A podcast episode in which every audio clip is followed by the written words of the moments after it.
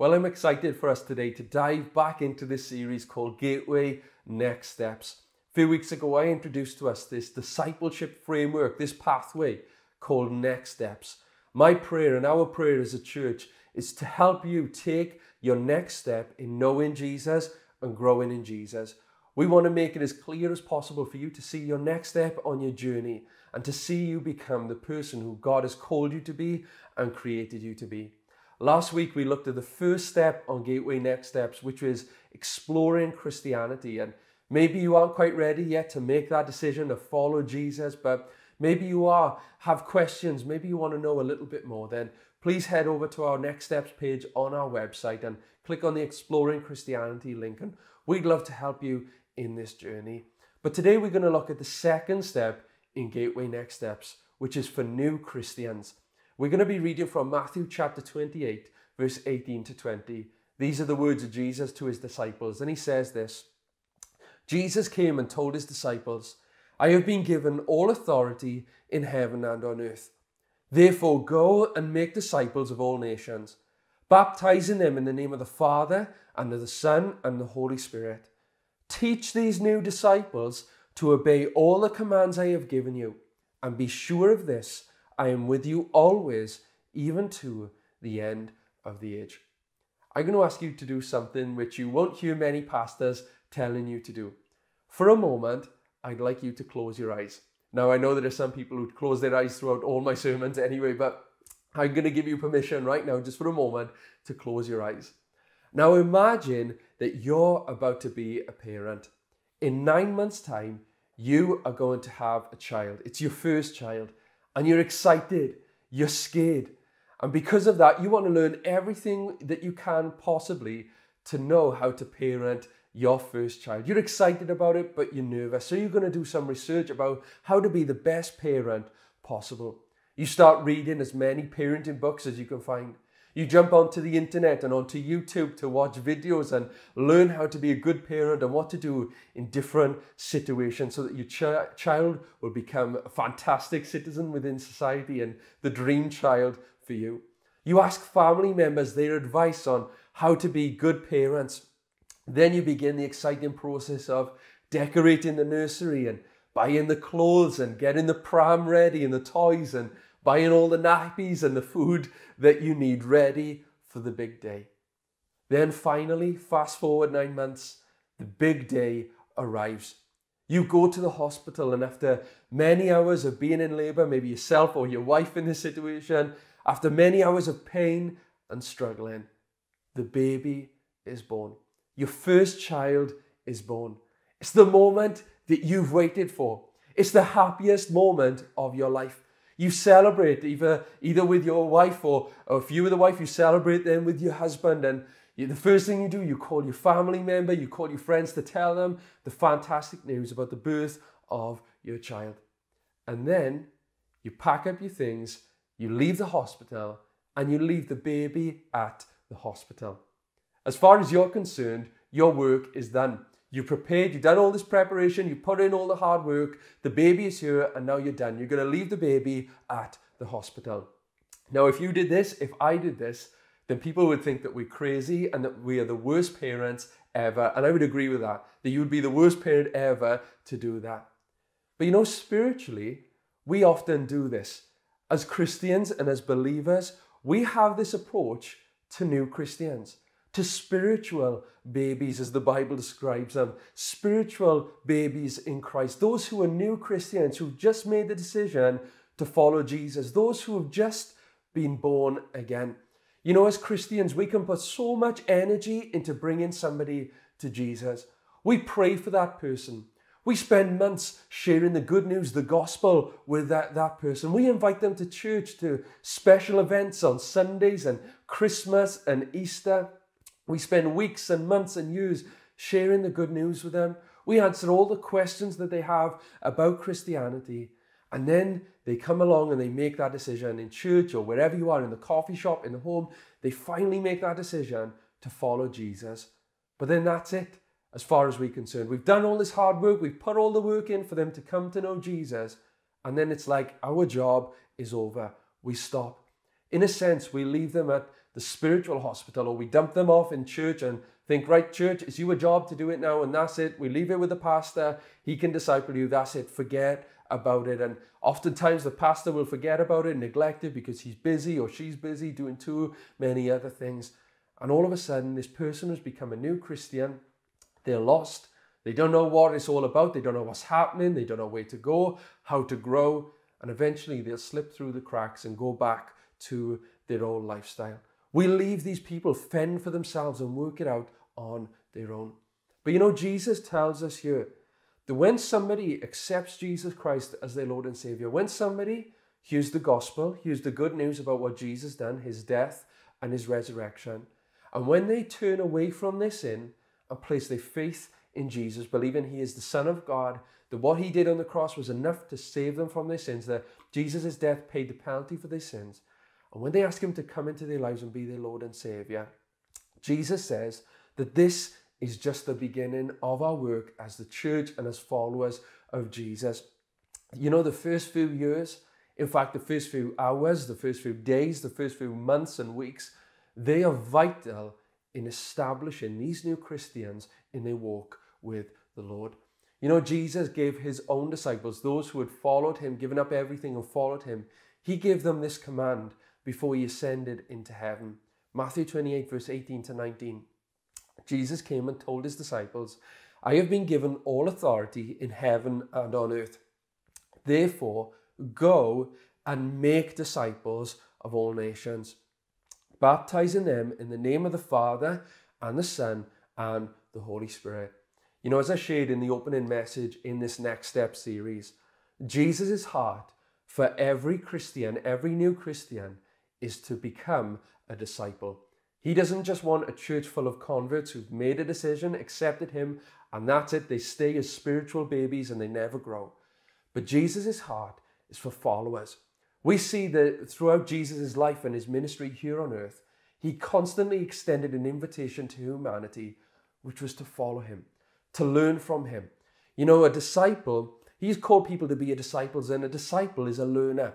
It's a follower or a spiritual apprentice. And as we've seen in Jesus' culture, these rabbis, these spiritual teachers, they would have gone around inviting people to follow them, to live with them, to, to learn from them, learn about their teachings, and eventually to train them up. And eventually, these disciples would end up acting and speaking like and behaving like their rabbi, their teacher, and they would become rabbis and then have their own disciples.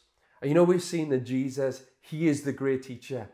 Many people called him rabbi. He is the great teacher, and he invited humanity to follow him. He called many people during his time here on earth into uh, to follow him, and he's still calling people today to follow him.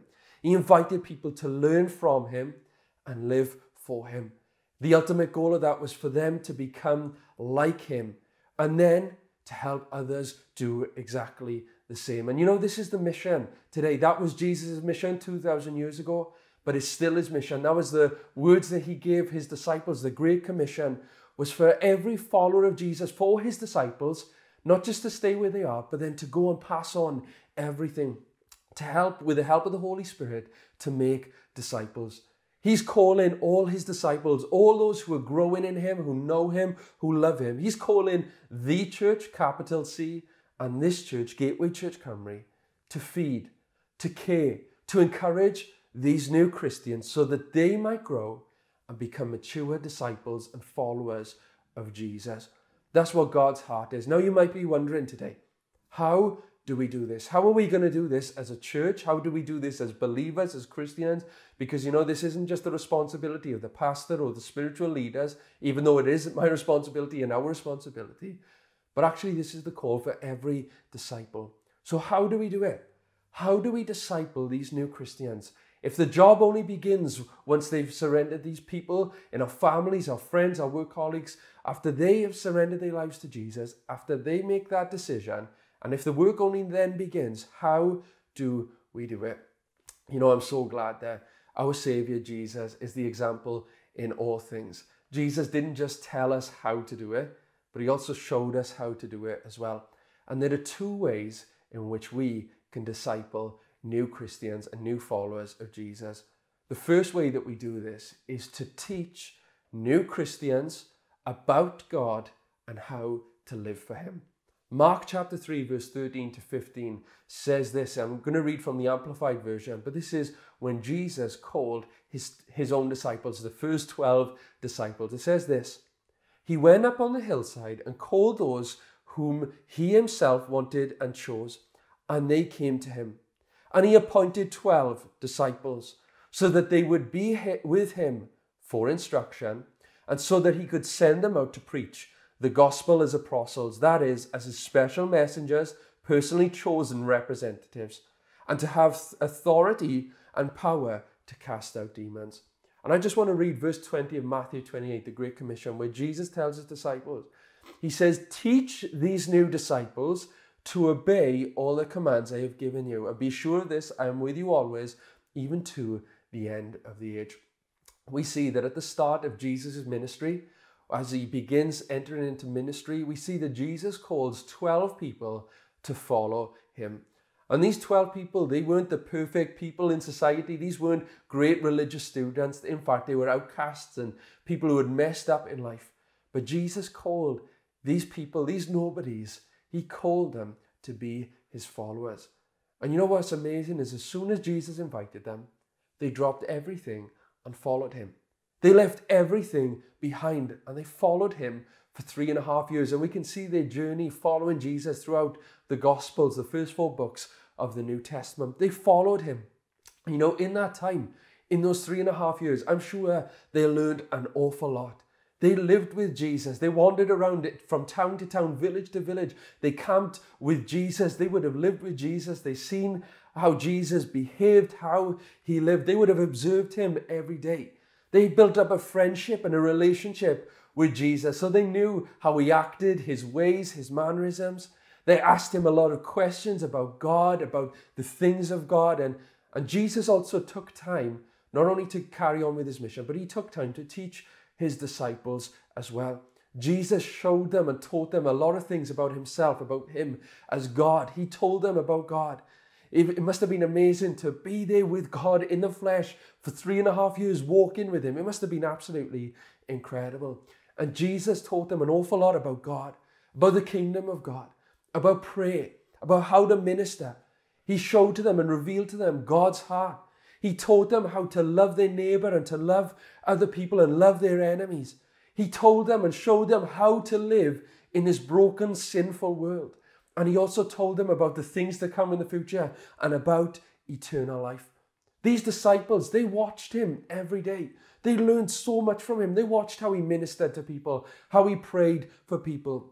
They followed him closely, learning from his ways, learning the ways of the kingdom. It's fair to say that even in just three and a half years, because that's how long Jesus ministered for, or before he was crucified on the cross and before he rose again, we see that these disciples had three and a half years, a one to one audience learning from Jesus. And he taught them so, so much in these three and a half years. And yet, then we read that after his death on the cross and after his resurrection, and before he ascended into heaven, he gives his disciples these instructions. He says that as they've been his followers and they've learned all this from him, it wasn't just for the sake of it, just so they would have head knowledge and know just about God. Because God does want us to know Him. He wants us to know His character. He wants you to know Him intimately and personally. He's not a, a God that's far away, a million miles away, but He's the God who's made a way possible for us to know Him through His death, to have a relationship and friendship with Him. But He says, Look, after these three and a half years, this all this that you've learned wasn't just for head knowledge, but is actually for you to put it into practice and to pass it on. He tells his disciples to tell other people all about him, to tell people about his might, to tell people about his love, his life, his grace, his mercy, his sacrifice on the cross, his victory over sin and death, his glorious resurrection, and the hope that we have that he's coming again and made a way possible for us to experience eternal life, about the hope of heaven. He says to his disciples, Don't keep it to yourselves now, but pass it on. Train up others, teach other people. And you know, that's what he's calling us to do today as well to pass on his teachings to these new followers, all who would accept him as their Lord and Savior, all who would receive his good news. He's calling his church and his followers today to do exactly the same, just like they did. And you can read about how they did it in the Acts of the Apostles, the first book after the four Gospels in the New Testament. It's amazing to see how they lived this out, but this is what Jesus' mission still is today. He wants us, as his followers, to carry on passing on all that we've learned about God and his teachings, his ways, and how to live for God. And he wants us as disciples, as his followers, those who've walked with Jesus. I'm not saying those who've been in church for many years, but those who have known Jesus and walk with him and love Jesus and are actually his disciples and are following him. He's calling us to train up new Christians as well, to pass on everything that we've learned and know about God and what it means to follow God and love God. And that's our responsibility as a church with new Christians, is to teach them about how to read the Bible, what the Bible is, how it came about, how God speaks to us through the Bible. Is to teach them how to discover God's plan and purpose for their lives. Is to teach them how to pray and seek God and the importance of prayer. As our church, it's our responsibility as believers, it's our responsibility to train up new Christians with the fundamentals of our faith and ultimately to teach these people how to feed themselves spiritually so that they might grow from spiritual babies to become spiritually mature and strong in God. And also to teach people how to live this out practically. So, this is the first way that Jesus tells us how to do it. He modeled it. He taught his disciples. They observed him. He taught his disciples. And he tells his disciples then to teach new Christians as well. We are to teach people about the things of God, about God himself, and how to live for God. But we're not only to just teach them about God and how to live for God, but secondly, we are to model to Christians how to live for God. Jesus called his followers to teach these new Christians, yes, but not just to teach them for the sake of teaching them about God, but to model it as well. Not just to show, tell them this is what you were to do, this is how you to live, but show them how to do it. I don't know about you, but I like to, I learn best when I'm copying somebody else or learning from somebody else, watching how somebody else does it. You can give me the information, you can give me books and books and instruction manuals how to do something. But more often than not, for example, if I'm putting together a piece of furniture, more often than not, I won't read the instruction manual, but I'll jump straight on YouTube to watch how somebody does it. And it's exactly the same in our Christian walk, in our walk with the Lord and training new Christians and raising up disciples. It's not just about telling people how to do it, but people need to see us living it out and see us living for God. You know, Jesus showed his disciples what it looks like a life surrendered to God. Jesus surrendered to his Father and followed his Father and was obedient to his Father and followed his Father's ways, did the Father's will. And he modeled that to his disciples, and they wanted to copy him as well. You know, that's what I love about our Savior is that he practiced what he preached, and he encouraged his followers to do exactly the same. Unfortunately, there were religious teachers and rabbis in Jesus' day who didn't do that. These Pharisees, the scribes, the Sadducees, these religious teachers in Jesus' time, they knew an awful lot about God. These religious teachers knew the law. They knew uh, the Torah. They knew the works of the prophets better than anybody else. They could recite it better than anybody else. They knew the Old Testament scriptures incredibly. But you know, the sad thing is with these religious teachers was they didn't live it out. You know, Jesus often condemned them for it. He condemned them that the fact they knew it all, but they didn't live it out. You know, it's, it's a, quite a strong scene that we see what Jesus says in Matthew 23, verse 27 to 28. It's a strong condemnation from Jesus. He says, What sorrow awaits you, teachers of religious law, and you Pharisees, hypocrites, for you are like whitewashed tombs, beautiful on the outside, but filled on the inside with dead people's bones and all sorts of impurity. Outwardly, you look like righteous people, but inwardly, your hearts are filled with hypocrisy and lawlessness. You know, that's not what Jesus wants for his followers, his disciples. He doesn't want us just preaching it, but he wants us living what we preach as well. He calls us to live out what we believe. You know, there's a, it was an incredible quote that was given to us as a church by our amazing former pastor, Pastor Robert Baldwin, and he once said this, and it stuck with me for. I'm sure it'll stick with me forever. He said this: "If what you believe doesn't affect the way that you live, then it's not worth believing." Amen. Thank you, Pastor Rob, for that. And it is so true. That's more than just a quote, it is true. If what we believe doesn't affect the way that we live, then it's not worth believing. Jesus doesn't want us just to have head knowledge and know God and know about God, but He wants us to live for Him as well. Jesus calls His disciples to live out what they believe and to model to these new Christians, these babies. You know, babies copy their parents, don't they? They copy and pick up the ways of their parents, their mothers, and their fathers. And it's the same spiritually as well. Spiritual infants and babies, these new Christians, they'll copy the ways of the existing members within our church. And my prayer is, is that we would have a church that's on fire, not just a bunch of people who come to church on a Sunday and that's it, but a bunch of people who are on fire for God, love God, serving God, passionately walking with God every day, growing in God, spending time with God, knowing the presence of God within their lives. And that's what I pray for each and every one of us. Jesus is calling us to model what it looks like, to live for Jesus, what a surrendered life looks like. You know, it says, Jesus says in Matthew 5, verse 13 to 16, He said, You are the salt of the earth. But what good is salt if it's lost its flavor? Can you make it salty again? It'll be thrown out and trampled underfoot as worthless. You are the light of the world, like a city on a hilltop that cannot be hidden. No one lights a lamp and then puts it under a basket. Instead, a lamp is placed on a stand where it gives light to everyone in the house. In the same way, let your good deeds shine out for all to see, so that everyone will praise your heavenly Father. The Apostle Paul says in 1 Corinthians 4:20, for the kingdom of God is not just a lot of talk, it is living by God's power.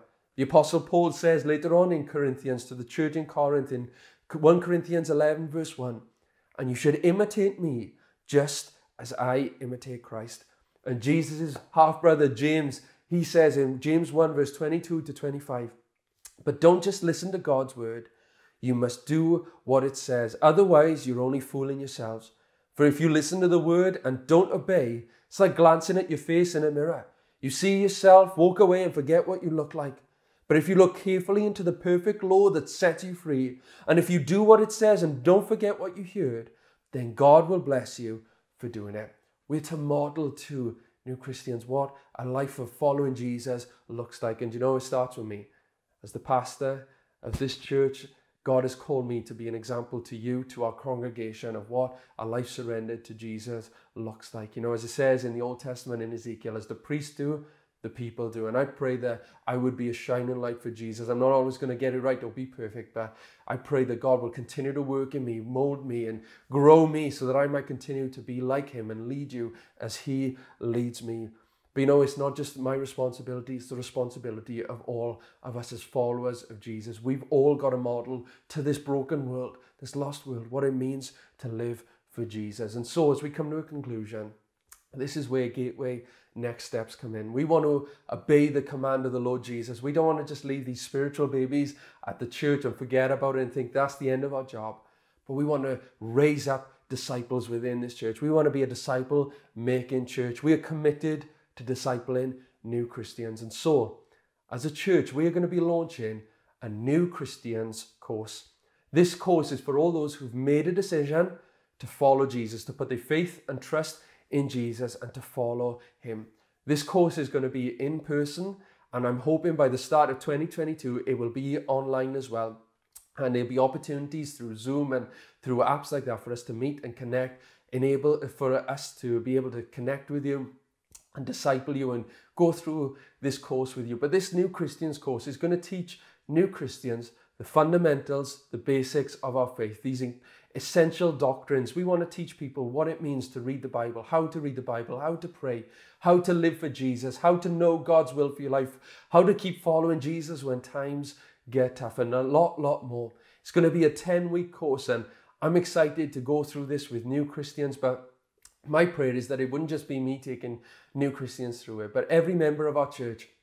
We want to equip you. I want to equip you to take people through this as well, to go through this course with people in your workplace, in your home, in school, on the bus, wherever it is. I want to equip you and give you this course so that we as a church, all of us will be ready and prepared to disciple new Christians. It takes a community to raise up another community, and we want to do that. It's not just the job of just the individual. You know, God has called me to equip the saints for the work of the ministry. That's the role of a pastor. not to do everything, but to equip everybody so that we all can minister and see God's kingdom come. And so I'm going to be doing this as well. Don't worry. I'm not just passing this on, but uh, my prayer for us as a church is that we all would join together with this new Christians course to raise up new Christians. And as I said, we want to model this as a church. It's all of our responsibility to model to everyone what a follower of Jesus looks like, what a disciple of Jesus looks like. And, you know, it's also a challenge as well for those who have surrendered their lives to Jesus. Maybe you're a new Christian. There's a challenge for you as well. And the challenge is there's three challenges, I believe, as you begin this new journey of following Jesus. I want to encourage you to come with an open heart, ready to hear from Jesus. Number two, I want to encourage you to have a teachable spirit to learn from the Lord and learn from others. And number three, I want to want to encourage you to be committed to obey what God is telling you to do. Follow God. And as you do those three things, as you have an open heart to God, as you remain teachable and learn from God, learn from others, learn from the Bible, and as you put into practice what you, you've learned, and as you live it out, live out this walk in following Jesus every day, then I believe you'll see God bless you in your life. And you know, I just want to say as well as we come to the end that we're not just committed as a church to discipling just new Christians. We want to disciple everybody who's on their walk with the Lord. We want to continue to teach you, to continue to grow, to know more about God. All of us are learning, all of us are growing. I'm still learning. We're all still growing in our walk with the Lord. And that's why we've got Sundays where we learn from God's word. We're gonna we got our prayer meeting. We'll be starting up the Bible study in 2022 again.